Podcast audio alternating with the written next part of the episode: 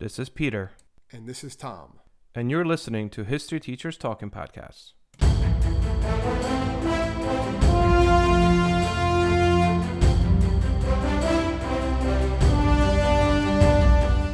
All right, this is Peter Zablocki and Thomas Reska, and welcome back to our podcast. This one, uh, this one you found, Tom, and it's uh, it's quite interesting to say the least. Well, yeah, I think it's a little bit different. We're branching away from the presidents and American Modern. history. I guess. Yes. Well, yeah, yeah. It's kind This is of like modern, though. that- That's what's crazy about it's it. It's modern. right? It's it's the modern world connecting with, I guess, really Paleolithic era is what we're really looking at here. And I'm sure people know know of this story before it's out there. I'm sure there's other podcasts dealing just with this. But today we're going to look a little bit about the um, North Sentinel Islands and particularly the Sentinelese, which are an indigenous people who inhabit the island. It's in the Bay of Bengal in the northeastern Indian Ocean, and they're basically just this um, small tribe that is isolated from the modern world. Yeah, and they And, say uh, it's, a, and we don't really know how many of these No. tribesmen are there. We know No. some estimates, and this is a big window. They say fifty to five hundred. The reason we don't know how many of these tribesmen live on this secluded island is because no one can actually get to this island to this day. These people have uh, the Sentinelese have spent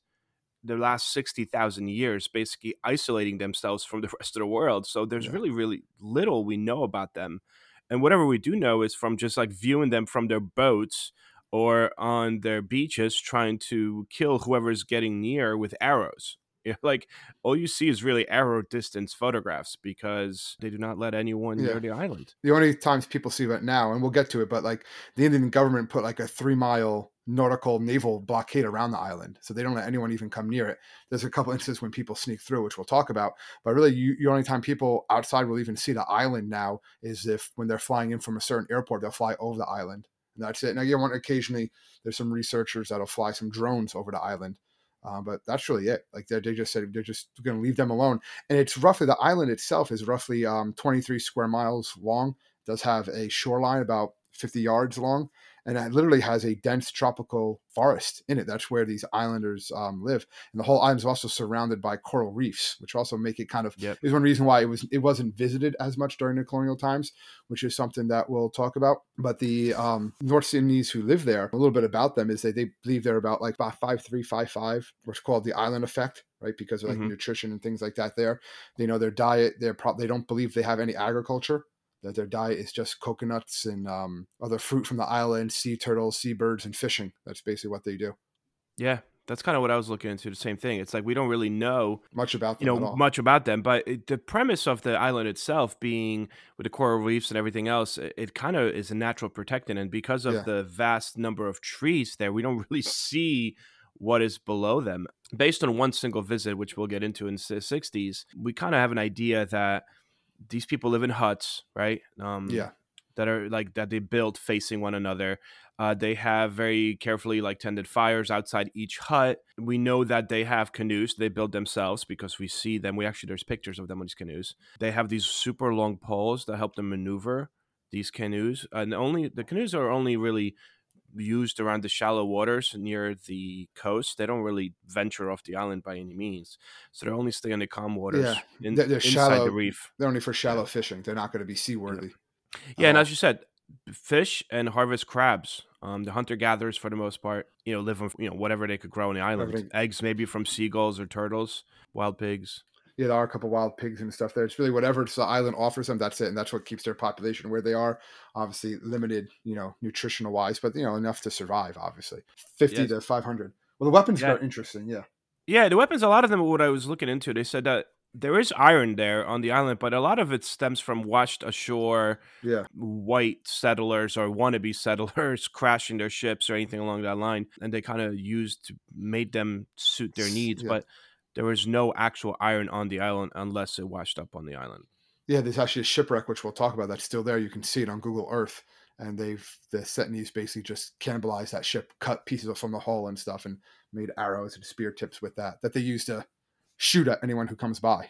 so this is definitely one of those places where you you can't go to. It's on the list of like it's illegal. Travel, yeah, yeah. It's illegal. Travel is banned there, and plus you don't you wouldn't want to because it's going to result in your death. Again, if you get like I guess 500 people with machine guns and they, you can take the island, and we're not saying that like, but it's just there's no reason to. It's just Well, yeah, and those the Indian government basically Protects it, yeah. Bengali. Protects it. It says, you know, Yeah. if you even if you want to get anywhere near it, or even if you want to send a drone near it, you need permission directly from the government because the Indian government is very much like, you know what, we're going to let these indigenous people just let them be, which is insane because think about it, like the clashing of cultures, right? Here Well, that's what it is. It's that otherwise they'll go extinct. They just Yeah. know from their culture will be extinct. They speak a language that no one else knows.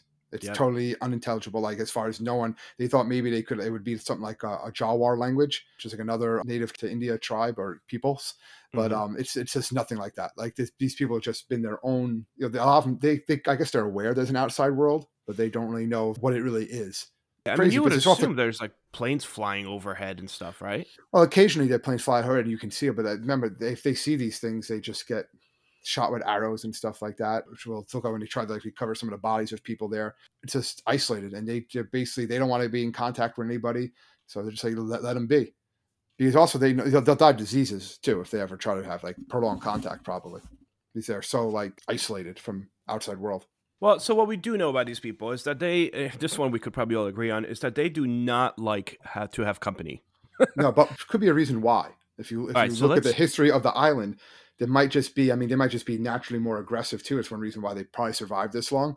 But there could be reasons why they are so aggressive to outsiders. If you look at the the colonial period of this, All right, so let's time. let's get into it. Let's start start talking about every time we as a people um, try to get on this island and the results from these sometimes successful and albeit mostly unsuccessful ventures. So, Tom, you want to get us going? Well, like the first kind of like survey of it was in 1771 when the East India Company basically observed there was a bunch of like lights upon the shore, basically the campfires, right? The, the cooking Yep. fires probably on North Sentinel Island. Right. So it was the first recorded mention, but the crew didn't investigate it. It wasn't until almost 100 years later, after a monsoon in 1867, that an Indian merchant vessel actually uh, fell onto the reef of North Sentinel's Island. And then the passengers actually had to like abandon ship and they reached the beach safely. When they were there they didn't see anybody for like the first few days. On the third day they got assaulted by a group of islanders so they started shooting um, arrows at them. And the captain um, fled the ship a boat and they all like basically went back onto the um, on the ship and just kind of stayed there. That was kind of like their fort where they stayed. And they basically uh, had to wait for a rescue and when the rescue party came they had like fight off this attack from like sticks and stones um, and stuff like that, just hiding on the ship and like making loud noise and stuff that kind of like scared them away. And then this kind of made a lot of people, all right, so there are island. That's when they finally realized there were islanders. And then they started um, observing and seeing that, you know, years later that there were um, islanders catching fish with bows and arrows. And they thought they were um, other tribes at first, so they weren't their own like separate tribe. Yeah, it's eight. I mean, we're talking 1800s though, like Yeah. like 1860s. 1860s. Yeah. And you know, the fact that this island, but as we said before, because of the natural, you know, tendencies of this island, geographical tendencies of this island, it was kind of left alone. It didn't really have any. It didn't have any uh, value. It didn't have any whatsoever. strategic value. Yeah, so it, that's one reason why too. It was kind of like left there. Is they're like the British were worried about the colonial powers, mostly the British, right? They're worried about other things. They were dealing with the um, Andamanese. I guess that's is, Yep. is that the Nearby, Uh, Yep, who- yep. who are also in India, and um, they actually befriended somewhat, and um, they eventually meet up with the Andamanese, who I guess had some knowledge of this island before. They actually go to the North Sentinel Island on their own in 1880, and then again the islanders see them, and then they flee. They run away. They flee back into the um, the jungle, yeah, and, that, and that's when they follow them into the jungle. And they find a lot of these like abandoned villages and paths and stuff like that. And this is that they think actually causes a lot of the strife, is because they actually capture six people: an elderly man, a middle-aged woman, and four children. Their whole idea is we want to make contact with them. We want we want to see if we can negotiate trade. We want to obviously convert them to Christianity. You know all that stuff, right? And they take them to Port Blair, and the the woman and the man die pretty quickly. They get pretty much they die almost on arrival. They get sick right away and they die. And the children start to get sick as well. And then um, Maurice Vidal Portman, he's like the um, guy who was in charge of this. He's basically a colonial ambassador to a lot of the other the islands and stuff like that in this area and off of the coast of India. And he's like, "Oh man, like what's going on?" He's like, "They died. The kids are really sick. This is not good." So he hurriedly got the kids and he sent he put them on a boat, sent them back to the island with a whole bunch of gifts in an attempt to like still establish friendly relations. So he he sent them with a whole bunch of like jewels and jewelry and food. yeah. I heard it was, like it was coconuts, and it also this Yeah. is the weird thing. They left him with like utensils. Yeah, like metal utensils and stuff yeah, like like, what? Well, I guess to show them what the outside world has and just put them back on the island. and they're thinking and he did revisit island a few other times in 1883 85 and 87 but a lot of these researchers from national geographic um, which do a lot with this with this tribe in the 60s and 70s early 80s they kind of said this is what pro- they believe really soured any a chance at relations. Because think about it you know there were six of them four come back. The four that come back are really sick and ill right Yeah, and that the question is, did they spread that illness to They- could have people there? they could have spread other diseases to other people there. Who knows what type of stories they told, you know, the people that were there. You know about you know they were kidnapped, they were taken. These two people died right away, but they weren't killed. Like didn't no one shot them, stabbed them. They just died. Like they just died, you know, from disease, which might be something they really had very little knowledge of if you really think about it. You know, like Yeah. being so isolated, especially like certain diseases like pneumonia, smallpox, they had no idea what those were. And to suddenly see someone die like that would just be like they were healthy one minute and then their life was over the next. Like, what's going on? It didn't deter people from going, though. Oh no, I no. Well, the, well, for somewhat, like you said, he went a few other times. He didn't really establish any friend relations. He goes off, does his thing. But again, this is island is so isolated that people are just like, yeah, whatever. Like a lot of times, but then you always get someone's idea. I want to like see it. Now the British had a um on the Great Andaman Island, which is nearby, they had a penal colony set up. So the next contact came in 1896 when someone escaped from that island and drifted into North Sentinel Beach. On the And they drifted know- back to the island, though, which is kind of scary, right? yeah, yeah. So like you, you get away from the penal colony, but the, the currents are taking you to this island of natives. Like, again, he probably had no idea, and only because people were out searching for him that his body was discovered by a search party days later, just laying on the beach. with a Countless bunch of, um, arrows. arrows Yeah. and a cut th- and a cut throat. And the party said they never they didn't see a single islander the whole time. So he probably washed up ashore and then was instantly attacked. And there Yeah, was a few other like, ones too that happened. Yeah, because they just you know well think about it. the last time they came in contact with someone, people got kidnapped. So they're going to be like, yeah, we're not dealing with we're not dealing with this. They probably had some sort of decision that anyone who comes to the island gets killed. Those anthropologists, though, the uh, Triloknath Pandit, that kept on going Yeah, he comes later on. Yeah, he comes later on. Uh, he starts off a few times uh, like that he's you know he's an anthropologist and in the name of anthropology and he gets permission from the indian government to try to make some kind of contact one time he is fairly successful um, him and his crew actually land in, and they're able to land on uh, North Sentinel Island. They kind of go inland. They're not being attacked, and they find these hastily abandoned huts, and people wind up fleeing at first. So they wind up leaving gifts like cloth, candy, plastic buckets, so on and so forth. This, however, does not necessarily end well either, right? Because they bring, I think the expedition brings police officers with them. Well, there was a bunch. Well, there, there was a bunch. So it, it's kind of get like there were a few attempts in the mid 18, 1899. You have some people that go there and they said, you know, we're going to go there and we're going to take some people with us, and they all just get killed right away. Some Yep. people are like, all right, we're not going back there anymore. And then really until T.N. Pandit, which really is the 1960s, he starts Okay. to go. There's a, there's an Italian explorer that goes in the 1954, but he doesn't actually meet any inhabitants. A lot of times, what they would do, I, the Sentinels basically had you know lookout posts, I would assume, and then when they saw people coming, they would just hide in the jungle. Other times, they would send people out. But um, T.N. Pandit is an Indian anthropologist who basically works with this anthropo- anthropological survey of India, and this kind of became his like life's goal was to explore and befriend the Sentinelese, right? To Mhm. learn about them, and they did do a lot of stuff in the beginning where they were just um you said they went into the island and they found these lean-tos. They Mhm. also found like uh, raw honey skeleton remains of pigs and stuff like that. The indian government was a, was aware that leaving the sentinels in the area completely isolated probably it really wasn't something they could do either at this time because it was they were worried about illegal exploration to the island uh, mercenaries could take refuge there people who could like you know just use it for smuggling. So they wanted to protect the island and they didn't want these sentinels to really go extinct because they were you know this isolated tribe.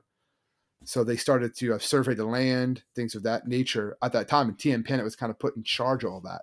And they would like do all these surveys of the island. You can you have some of the vi- videos are available online. You can see them on youtube and stuff of them like uh, some encounters. Um, i know one very interesting one was they actually left a bunch of stuff on the beach some coconuts. Pigs, coconuts, pig- and yeah. toys. yeah toys and stuff that and they basically took the dolls and ripped the heads off Yep, and them then buried in. them in the sand they buried him in sand they killed the pig right there and buried it in throat. sand. Buried so like, only we thing don't want it. Yeah, the only thing they took into the into the woods with them were the coconuts. They Everything love else the they just- coconuts. That everything else became they, like the thing. everything else they just they just destroyed, and they, they made them like see that they did the aluminum cookware. I think the cookware they took in too, and but they just kept on like launching arrows and stuff at the documentary crew. One of them actually gets shot in the thigh. Greetings from Evergreen Podcasts. We're rolling out a listener survey and we want to hear from you.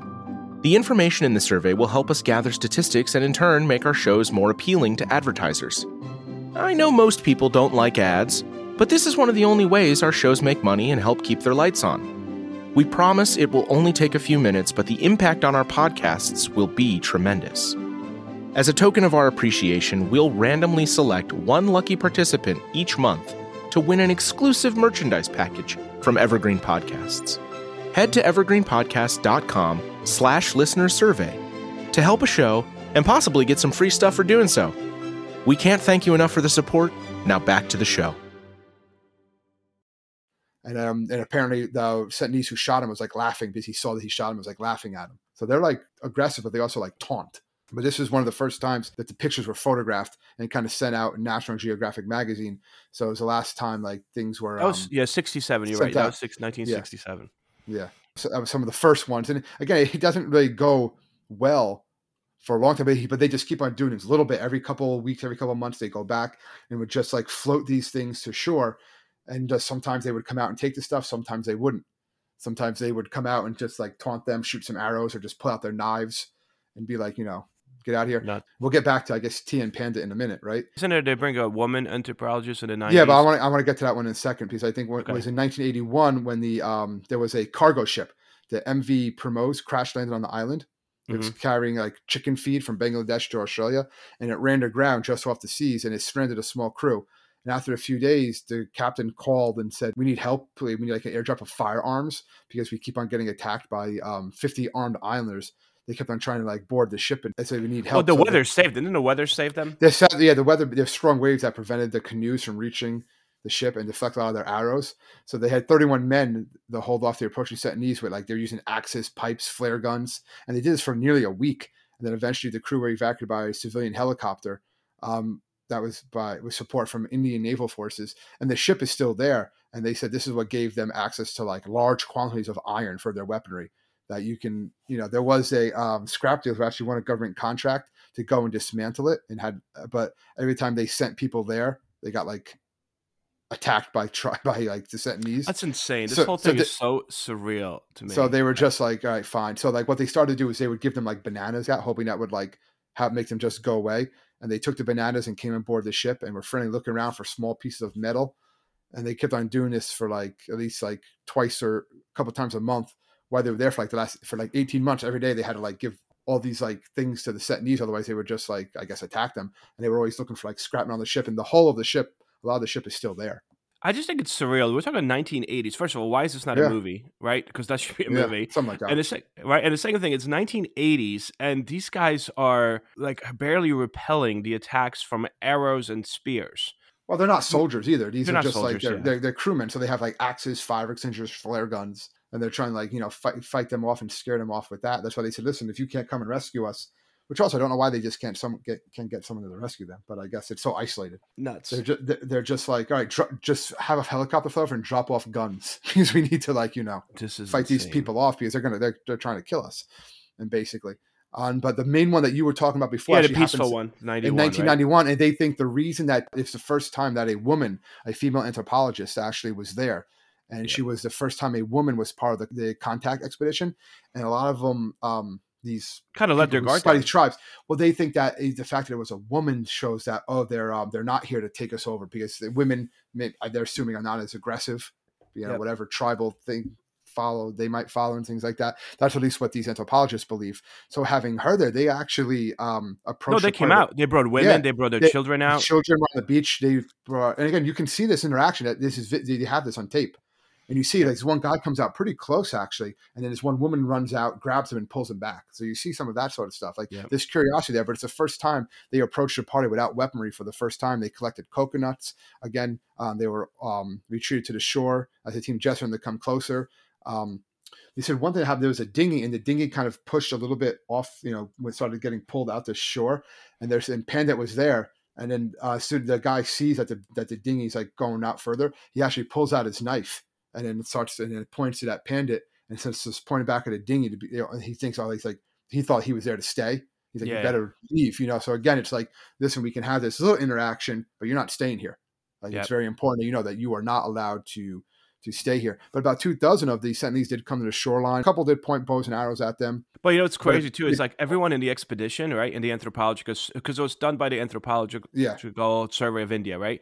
Um, 1991, and they all had to sign waivers. Like Yeah. you may die, Die, if you yeah, go on this die. expedition, and the Indian government has no responsibility whatsoever if anything happens to you.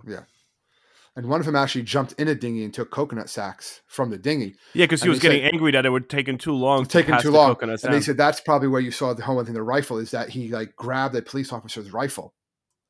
he the thought it was like a stick or something. what right? they thought it, they thought it was probably just source of iron. They had no idea what a firearm was, a gun. And apparently the police officer like violently grabbed it back, and that kind of like didn't like go over very well. Mhm. right? But um, in light of their friendly expeditions, it, it was kind of getting a little better. Uh, they kept on doing these really until 1994, and that's when the first time when there was a, a little bit of contact. Actually, there's a couple of them that actually in the video they talk about that they, their hands brushed up against each other. You know, and that was like a Yeah. big deal because it's the first contact that they had. Because remember, these Sentinels too were, were known around the world at the time. They actually was uh, talking about like um, royals in like the 1800s from like Belgium and stuff would just go on these tours that would go by the island to see if they could get a glimpse of this like you know forgotten world where these people lived. So they were kind of like in that part of the world pretty famous. Well, it, it kind of got Yeah. bad. One thing you're talking about when the local grabbed the gun, that's kind of when it soared. And they said after that, they were kind of told to leave. Yeah, yeah. And what the government, yeah, about nine years, what the government was getting worried about is that they just didn't want any like deliberate contact. Yeah. Um, with Well, them they made it anymore illegal. 1996. uh, yeah, the they worried about po- they worried about they worried about poachers. They actually took a lot of the um, images. They took them down. Like they Yep. removed a lot of the images from public view. You can still find them on the internet and stuff like that. And the um, the next expedition wasn't until 2003 when a canoe built by um, some of the other islanders and it was given to the visitors. There was an expedition sent in there, uh, well, aerial expeditions in 2004.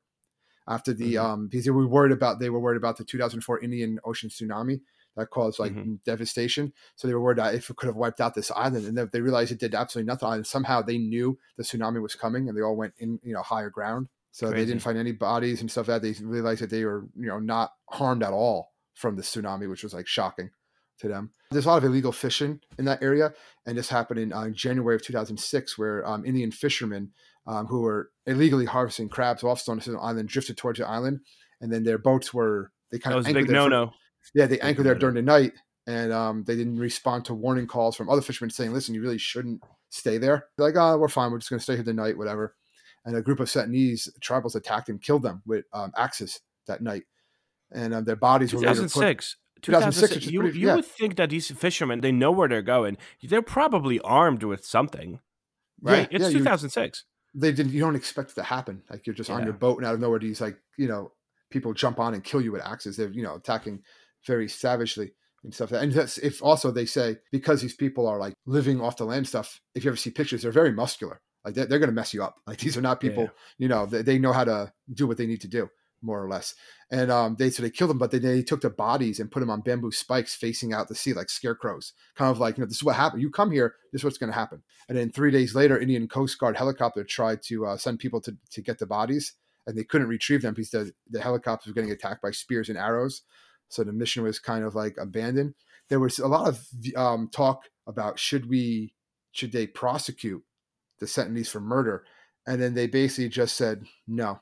You go to that island, whatever happens to you happens to you. Like it's their culture, and like you're kind of like Plus, you're known- breaking the law. I mean, the 1996 law makes it illegal for fishermen, tourists, researchers, and other civilians to approach, even within three miles, this particular island. If you're breaking the law by going there, not that it makes it okay if you get speared alive, but at the same time, it's almost like you know the dangers that come along with it if you choose Yeah. to break that law. Yeah, it's definitely a do not enter zone. This is not a place. Hey, let's have a uh, nice tropical island visit and stuff like that. It's like, But no. yet, was a YouTuber that doesn't like to hear that. well, yeah. Oh, he was part of a movement. This is probably one of the most famous ones, right? Um, John Yeah. Allen Chau. Yep. He was a 26 year old American um, missionary, Christian missionary. Christian yeah. missionary organization of all nations. Their their goal was basically to bring Christianity to all the ice all the isolated tribes on the earth. And this was his goal, and this is what he wanted to do. And he wrote in his Diary. diary, basically. He was a blogger. He was an internet blogger. He was a obviously. blogger, yeah. but 2018. He writes in a diary too that he wants to basically go and uh, bring Jesus. bring Jesus, bring God to to the people in the Sentinels, and he writes about it. And he knew he was aware of all the things that were there. he got like a, a whole bunch of series of um, vaccinations and stuff like that so that he could go and well, they um, said he got the vaccination so he wouldn't get anybody Oh, else so, he, sick. so he Like, wouldn't was get them ahead. sick. Yeah, and he and he brought he bribed a whole bunch of fishermen to bring him there. And he, Uh, he he also he was a very well trained outdoorsman. They said. Like, yeah, yeah, yeah. He knew, he knew what he like did. Yeah, he knew what to do. Yeah, so he went there and he he actually and he knew he brought um dental forceps to remove arrows. So he was kind of aware of what was going on. He brought you know he did a lot of research. He brought them a large fish as a gift. He apparently hollered at. He writes in his diary because he did, he wasn't killed on contact. It was a couple days. Uh, He kept on going back. He's like, I hollered, my name is John. I love you. Jesus loves you. He wrote he writes in his diaries and stuff. Well, like he that. landed. Yeah, when he landed, Yeah, he screamed. he says he you know he he was dodging arrows one of the arrows actually um, hit his waterproof bible and he like Mhm. writes in his diary you know if you want me to actually get shot or even kill me an arrow so be it i think i'll be more useful to you alive but if it's god's glory that i die i, I don't want to die but if it happens it happens that's Yeah, basically what I give saying all the glory of whatever happens. I don't want to die. And that's exactly what happened to him is that later on the um according to fishermen who smuggled his body to the who smuggled him to island they saw the Sentinels drag his body to the beach and bury it. And the uh, indian government was unable to recover his remains. They have no idea. They did prosecute i believe the fishermen. For like, you bringing know, him there. for bringing them there. Because like you were told not to do it. But again these are like poor fishermen. He offered him money. And like if like yeah this crazy guy wants to go to this island That's crazy. go like whatever you know but yeah this is like a crazy place. I saw this story i just thought it was really interesting. And you can see like these shots it's just like this lush forest like these aerial shots of the island covered by you know like you said coral surrounding it. And it, it could be one of the last uncontacted people on earth all right? And they want to keep it that way. And the indian government's like want to keep it that way. That the indian the indian navy actually has a three mile nautical mile you know no ship zone around this island. So there's you're not allowed to go near it. And if they catch you you're obviously going to be prosecuted. Now, obviously people sneak through nuts. but i don't know why you'd And want I- to like there's no reason yeah. really to go there it's No. not going to end well And the blogger's body was never recovered. The Indian government No, basically you said. said that they can't do it because it is. Uh, they cited danger for both personnel and Sentinels people. Like you know, it is what it is. You should not go there. So that's on you. yeah they basically offer protection from what they call the four t's which is travel tour transport and trade so there's going to be none of that with the Sentinels. That's based on, on North Sentinel Island. Isn't that nuts? And there's also obviously other remote places on on Earth, but this is like there's a whole civilization there.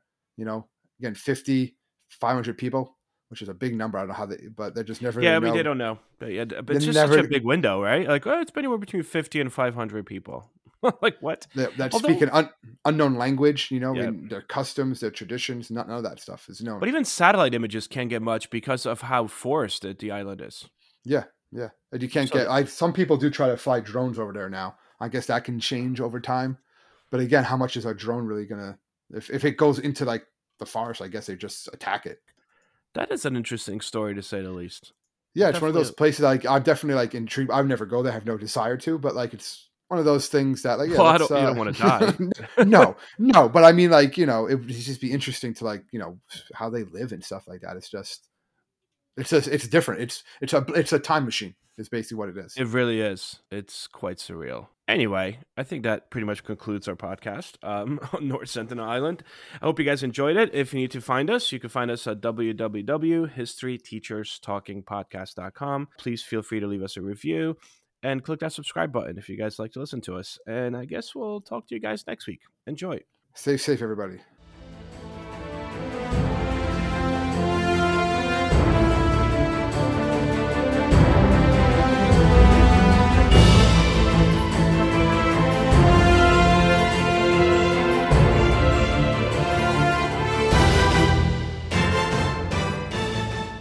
Hope everyone enjoyed our podcast. And if you would like to email us, you can do so at historyteacherspodcast at gmail.com. Coming up on 5 Minute News, I'm Anthony Davis. You might think it's partisan because maybe it's critical of one side or the other, but it's not. It's just the truth. And I think that's also something that's kind of unusual for Americans listening to the radio or to podcasts because the news landscape in the States has been so partisan for so many decades. So, five minute news is verified, truthful, independent, unbiased, and essential world news daily.